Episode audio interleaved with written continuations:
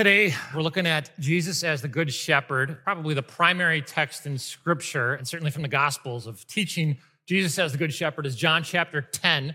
Uh, we're going to start by reading verses 1 through 13, and then we'll pick it up from there with verse 14. John 10, verses 1 through 13. Very truly, I tell you, Pharisees, anyone who does not enter the sheep pen by the gate, but climbs in by some other way, is a thief and a robber. The one who enters by the gate is the shepherd of the sheep. The gatekeeper opens the gate for him, and the sheep listen to his voice. He calls his own sheep by name, and he leads them out. When he has brought out all his own, he goes on ahead of them, and the sheep follow him because they know his voice.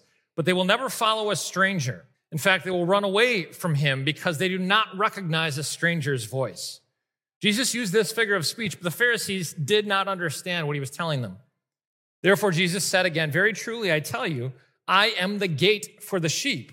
All who have come before me are thieves and robbers, but the sheep have not listened to them. I am the gate. Whoever enters through me will be saved. They will come in and go out and find pasture. The thief comes only to steal and kill and destroy. I have come that they may have life and have it to the full. I am the good shepherd. The good shepherd lays down his life for the sheep. The hired hand is not the shepherd and does not own the sheep. So when he sees the wolf coming, he abandons the sheep and runs away. Then the wolf attacks the flock and scatters it. The man runs away because he is a hired hand and cares nothing for those sheep. Here ends our first lesson. Again, tonight's teaching comes from John chapter 10. We already read verses 1 through 13 on the Good Shepherd. We're going to pick it up from there at verse 14, where we read the following Jesus says, I am the good shepherd. I know my sheep, and my sheep know me. Just as the Father knows me, and I know the Father, and I lay down my life for the sheep. I have other sheep that are not of this sheep pen. I must bring them also, and they too will listen to my voice, and there shall be one flock and one shepherd. The reason my Father loves me is that I lay my life down, only to take it up again. No one takes it from me, but I lay it down of my own accord. I have authority to lay it down and authority to take it up again. This command I received from my Father. The Jews who heard these words were again divided. Many of them said, He is demon possessed and raving mad. Why listen to him? But others said, These are not the sayings of a man possessed by a demon. Can a demon open the eyes of the blind? Then came the festival of dedication at Jerusalem. It was winter, and Jesus was in the temple courts walking in Solomon's colonnade. The Jews who were there gathered around him, saying, How long will you keep us in suspense? If you are the Messiah, then tell us plainly. Jesus answered, I did tell you, but you did not believe. The works I do in my Father's name testify about me, but you do not believe because you are not my sheep. My sheep listen to my voice. I know them and they follow me. I give them eternal life and they shall never perish. No one will snatch them out of my hand. My Father, who has given them to me, is greater than all. No one can snatch them out of my Father's hand. This is God's word. Last week we were in John chapter 9, and it was the story of Jesus bringing back to sight a man who had been born blind. And uh, if you remember, one of the details of that account was that Jesus worked the miracle, particularly on a Sabbath day. And the Jewish leaders, the Pharisees, had very specific restrictions and regulations about what was allowable and what was not allowable on the Sabbath day. And he had violated their man made rules on the day, and therefore they accused him of sin. He brought a guy who had never seen to sight, and they accused him of sin. And he uses that opportunity to say to them, See, this is evidence that you guys who presume to be leaders of Israel are actually blind guides. You yourself are spiritually blind. You're blind guides, you're bad shepherds. See, the Jewish people at the time knew exactly what the shepherd analogy meant, both literally and metaphorically, because the shepherd analogy was used consistently throughout the Old Testament, especially in, in, in Psalms and Ezekiel and Isaiah, to convey the message of the coming Messiah and who he would be for the nation. He would be a good shepherd. And Jesus uses all of this occasion as the foundation for teaching of himself as the good shepherd. And here's the way we're going to break it down here tonight. These three points. We're going to advise you to accept the imagery of sheep, become okay with the idea of being sheep. Two, aim for Jesus as the gateway in your life. And number three, rest in the security of God as the good shepherd. Okay? So humble yourselves and accept the imagery of sheep. Aim on a day to day basis for Jesus as the gateway and rest in the security of God as good shepherd. First of all, accept the imagery of sheep. And I'll just circle you back here to verse 14 where it says, I am the good shepherd. I know my sheep, and my sheep know me. The Bible's really good at offering imagery that is simultaneously encouraging and, upon further glance, a little bit insulting. And uh, so, for instance, I remember back when I was in grad school, I took a person, it was the first official personality test that I'd ever taken. It was one, every couple of years, they change what the main kind of personality profile is. At that time, it was something called the DISC profile that a lot of businesses were doing. All the kids in my class had to take one. Uh, I took one, and my assessment was that I maybe told you this before. I was a dominant, introverted, abstract thinker. Dominant, introverted, abstract thinker. And I was reading through the assessment and I was like, yeah, yeah, yeah. And then I was like, wait a second. I turned to my classmate and I was like, I think the test just like scientifically told me I was a jerk. You know, like it's it's quantified now, you know, like there's official metrics on this. The, the very information that I thought was actually a fair assessment at first became, as I thought about it, a little bit insulting. The Bible does that too. The Bible does that with the image of a good shepherd.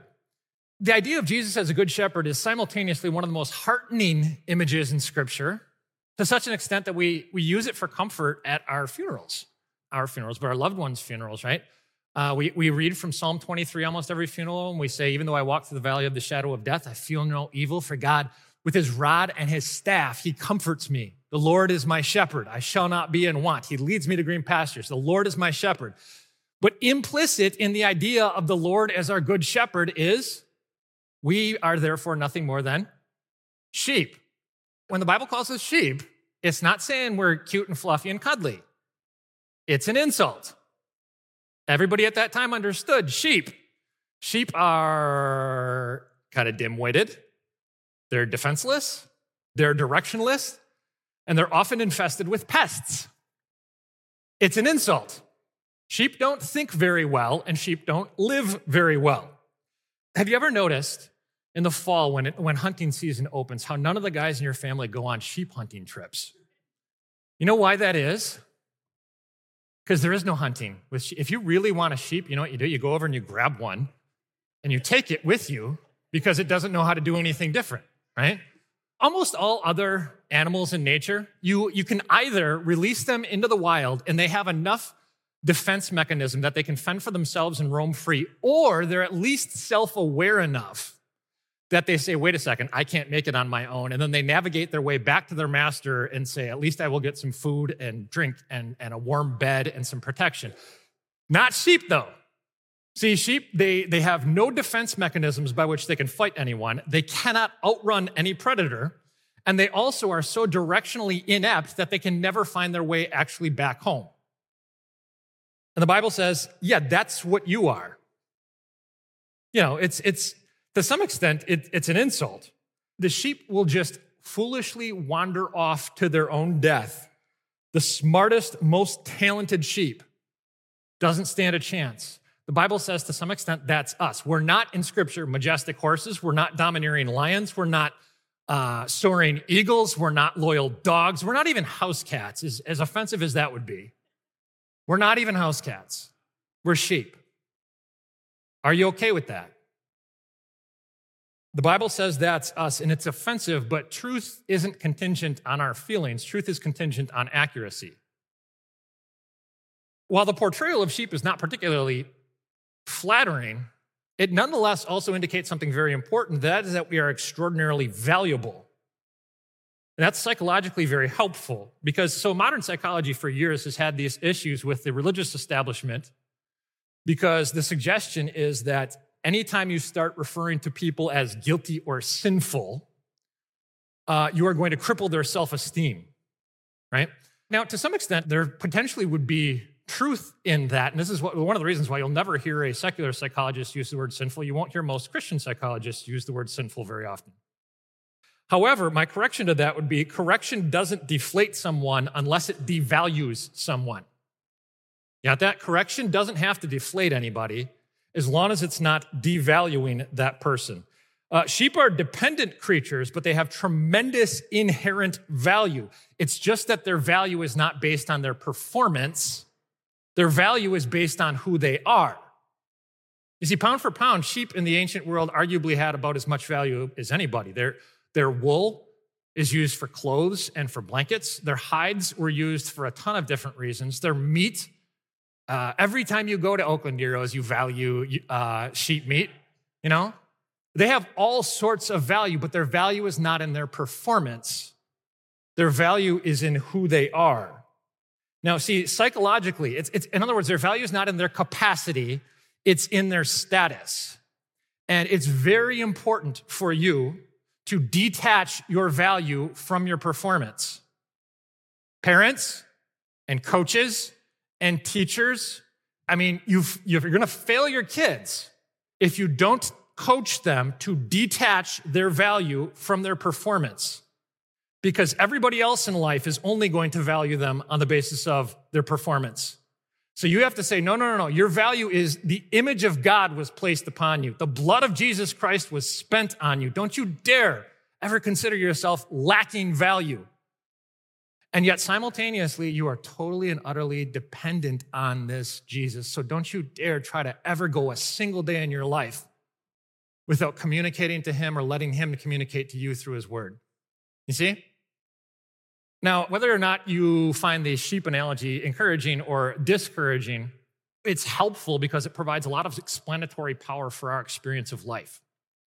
And one of the things I mean by that, I'll just keep it to one, but one of the things I mean by that is if we are in fact sheep and sheep need a shepherd, then we intuitively humans understand that we're all looking for a shepherd. And I would say whether you're religious or you're not, whether you're Christian or you're not, we understand this. Every single person is looking for someone or something that we think can take care of us, that we think will make us all right, that we think can lead us, that we think can guide us to green pastures, that we think will protect us no matter how scary of a valley we're in. Every single one of us is listening to some voice.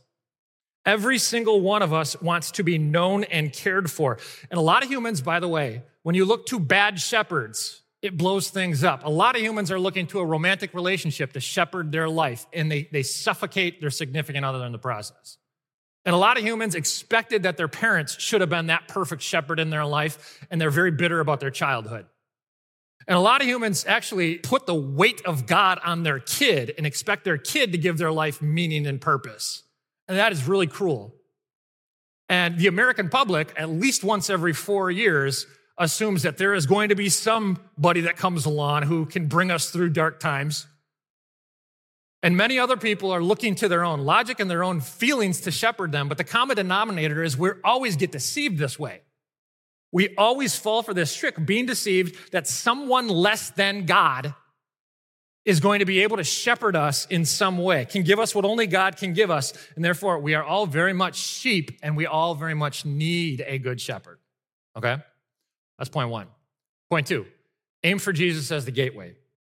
Because of the dangerous tendency of sheep to overestimate their competence and also to like wander away and get distracted with life, it's very difficult to keep track of sheep. Very difficult. Uh, this is one of the reasons, by the way, that every church needs a very sophisticated tracking system of where, you know, where their people are going. Honestly, it shames me. It's good that we always need like information from the group, the body, the flock here. And the reason we're not trying to annoy anybody, we're not trying to get secret information and steal people's uh, you know, identity theft or anything like that. We're trying to keep track of the flock. It shames me every time I read through Luke 15 in the parable of the lost lamb, the lost sheep, and, and the shepherd. He's got 100 sheep. One of them goes missing. Somehow he notices. You know how difficult it would be to look at 100 sheep and then you turn and then you turn back and there's 99 sheep and like wait a second i'm missing a sheep. They're all identical. They'll look at you know how hard it is? Like visually how do you detect one sheep missing? And the answer is you don't. You don't visually detect one sheep missing. Shepherds had incredibly sophisticated systems for numbering their sheep so that they could keep track of them uh, if you want something interesting to look up, uh, it's called Yan Tan Tethera in Great Britain, what has been used for centuries by shepherds uh, to count their sheep. It's a series of counting on your knuckles, and apparently through that they can get up to 400 somehow. But it's a sophisticated system for numbering the flock that you're supposed to be taking care of. We don't use knuckles here. We use something called Church Center, We have uh, another database. We have dozens of spreadsheets. And when I say we, I mean our pastoral staff, Kate Krieger as our member engagement lead, Lindy in the office, uh, Paula Reese in the member care team.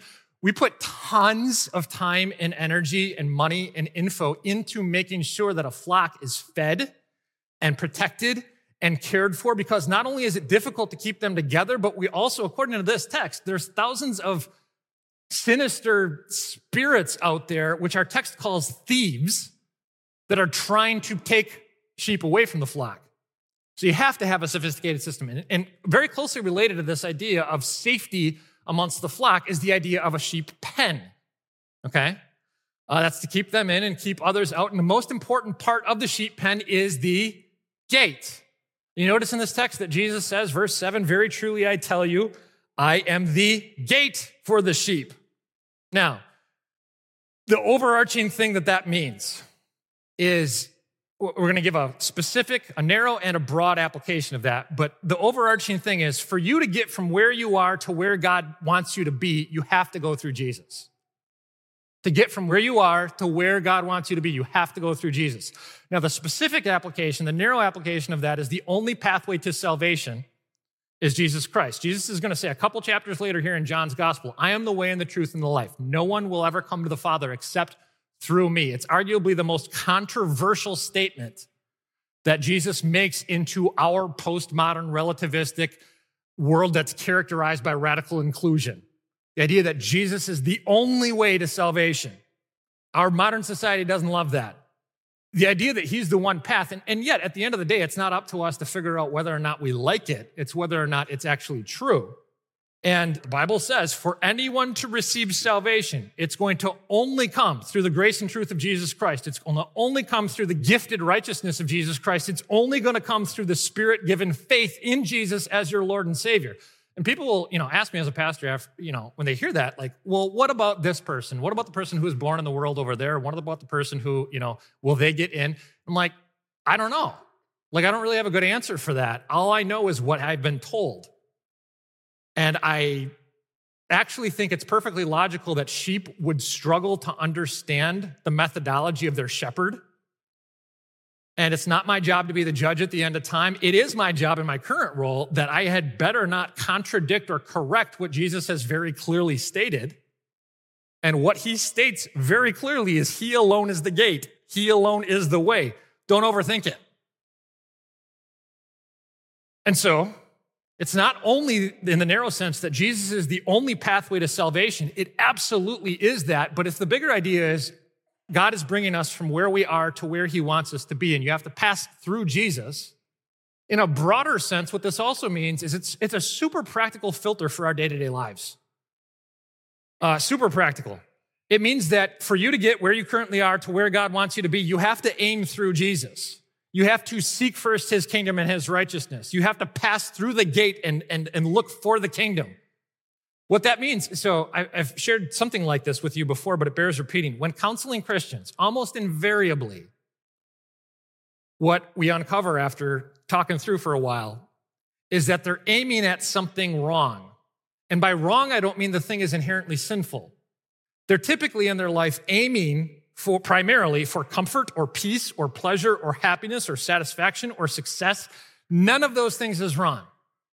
It's totally healthy to work hard for success. It's totally healthy to pursue uh, things like contentment, pleasure, happiness in life. The problem is when that is your primary aim, you become willing to circumvent the pathway of Jesus in order to get there. In other words, the person doesn't want to sin, but they end up often in sin because they're circumventing Jesus in the process. And what I have to say is like you're aiming in the wrong direction. I couldn't think of a better analogy from this, but like if you're aiming at something else that is an otherwise target, but not aiming through Jesus, you're going to ruin, you're to, you're to cause some damage with your relationship with Jesus and with that other thing. It's a little bit like aiming through the, the scope of a rifle, right? You don't just aim at the target, you aim through the scope, you aim through the crosshairs. Uh, because if you're just kind of eyeballing it, you know, you're gonna you're gonna hurt something and you're gonna hurt yourself. You have to pass through the gate.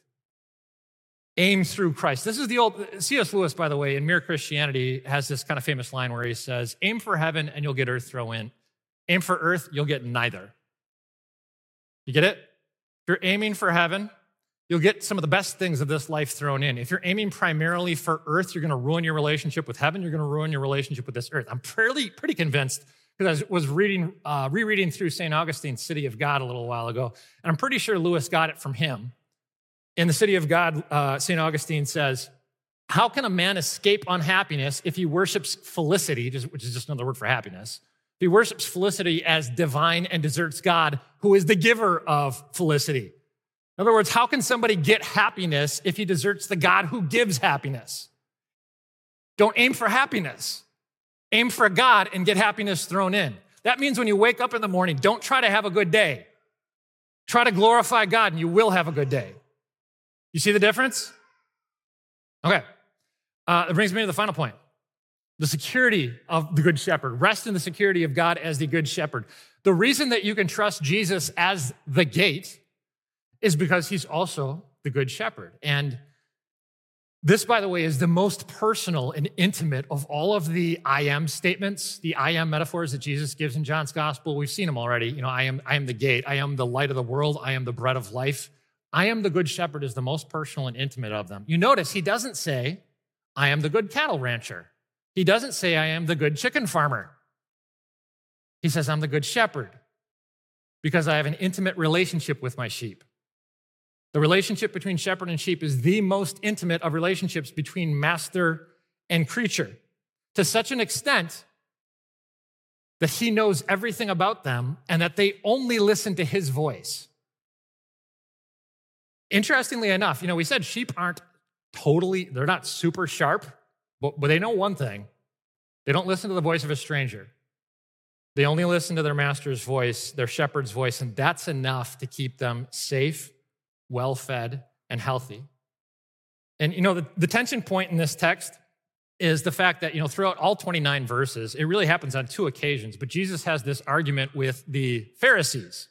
You know, at first he has cured the man who was born blind, and uh, then he, you know, it, what happens later on in the text is we're told he's at this thing called the Feast of Dedication.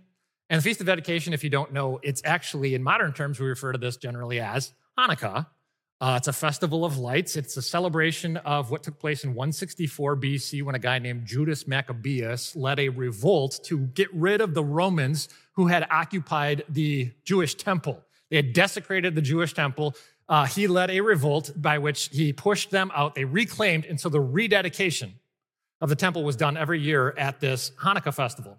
It wasn't one of the three major festivals, but it nonetheless was celebrated by many Jews, and it was a festival of lights. So they lit candles in their homes. They lit candles around the city. They lit candles at the temple in Jerusalem. And yet, the great irony of it is Jesus is saying, You guys got lights everywhere, but the, the light of the world is standing in front of you, and you don't see it. Like, do you grasp the irony of that? The pride of people who consider themselves to be the most enlightened in life often leads them to miss the light of the world. And by not listening to Jesus, that meant they weren't listening to God. And by not listening to God, that meant that they weren't actually God's sheep. And it didn't matter how much evidence they had because they had seen Jesus perform the signs. They had seen Jesus cause the crippled man to walk. They had seen him feed thousands of hungry people miraculously. They had seen him bring a blind man to sight. And it wouldn't have mattered if he would die and rise from the grave. They're still not believing. Why? Because belief is not simply the product of good evidence, Belief, their unbelief in this instance, is the product of refusing to confess that by nature they were in fact sheep and refusing to acknowledge that Jesus was in fact their good shepherd.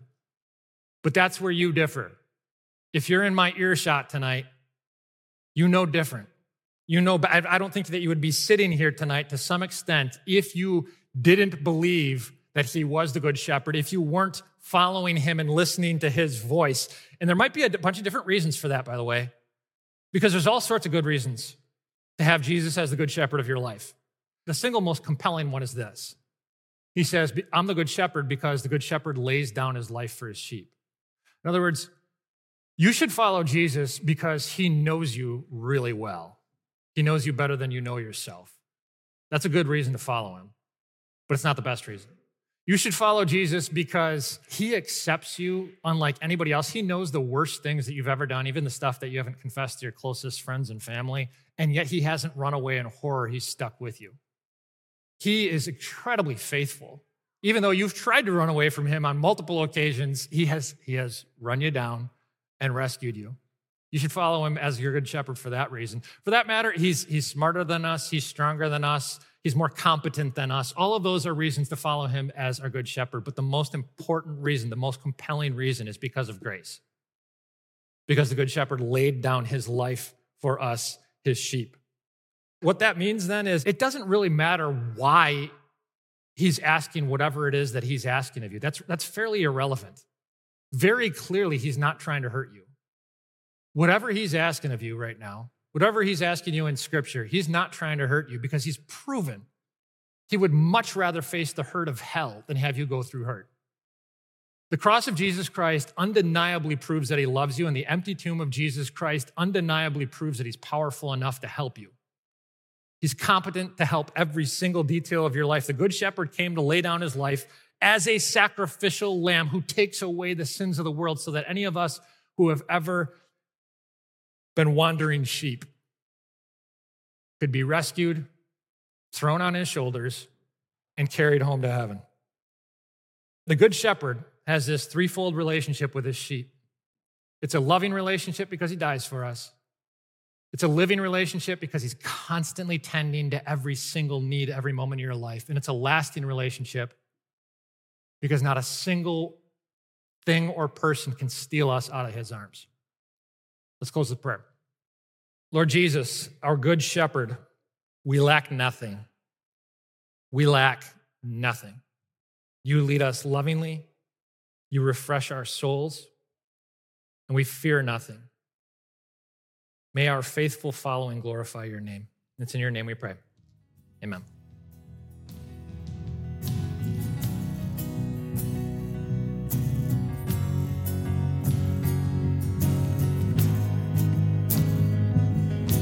Message was a production of St. Marcus Lutheran Church.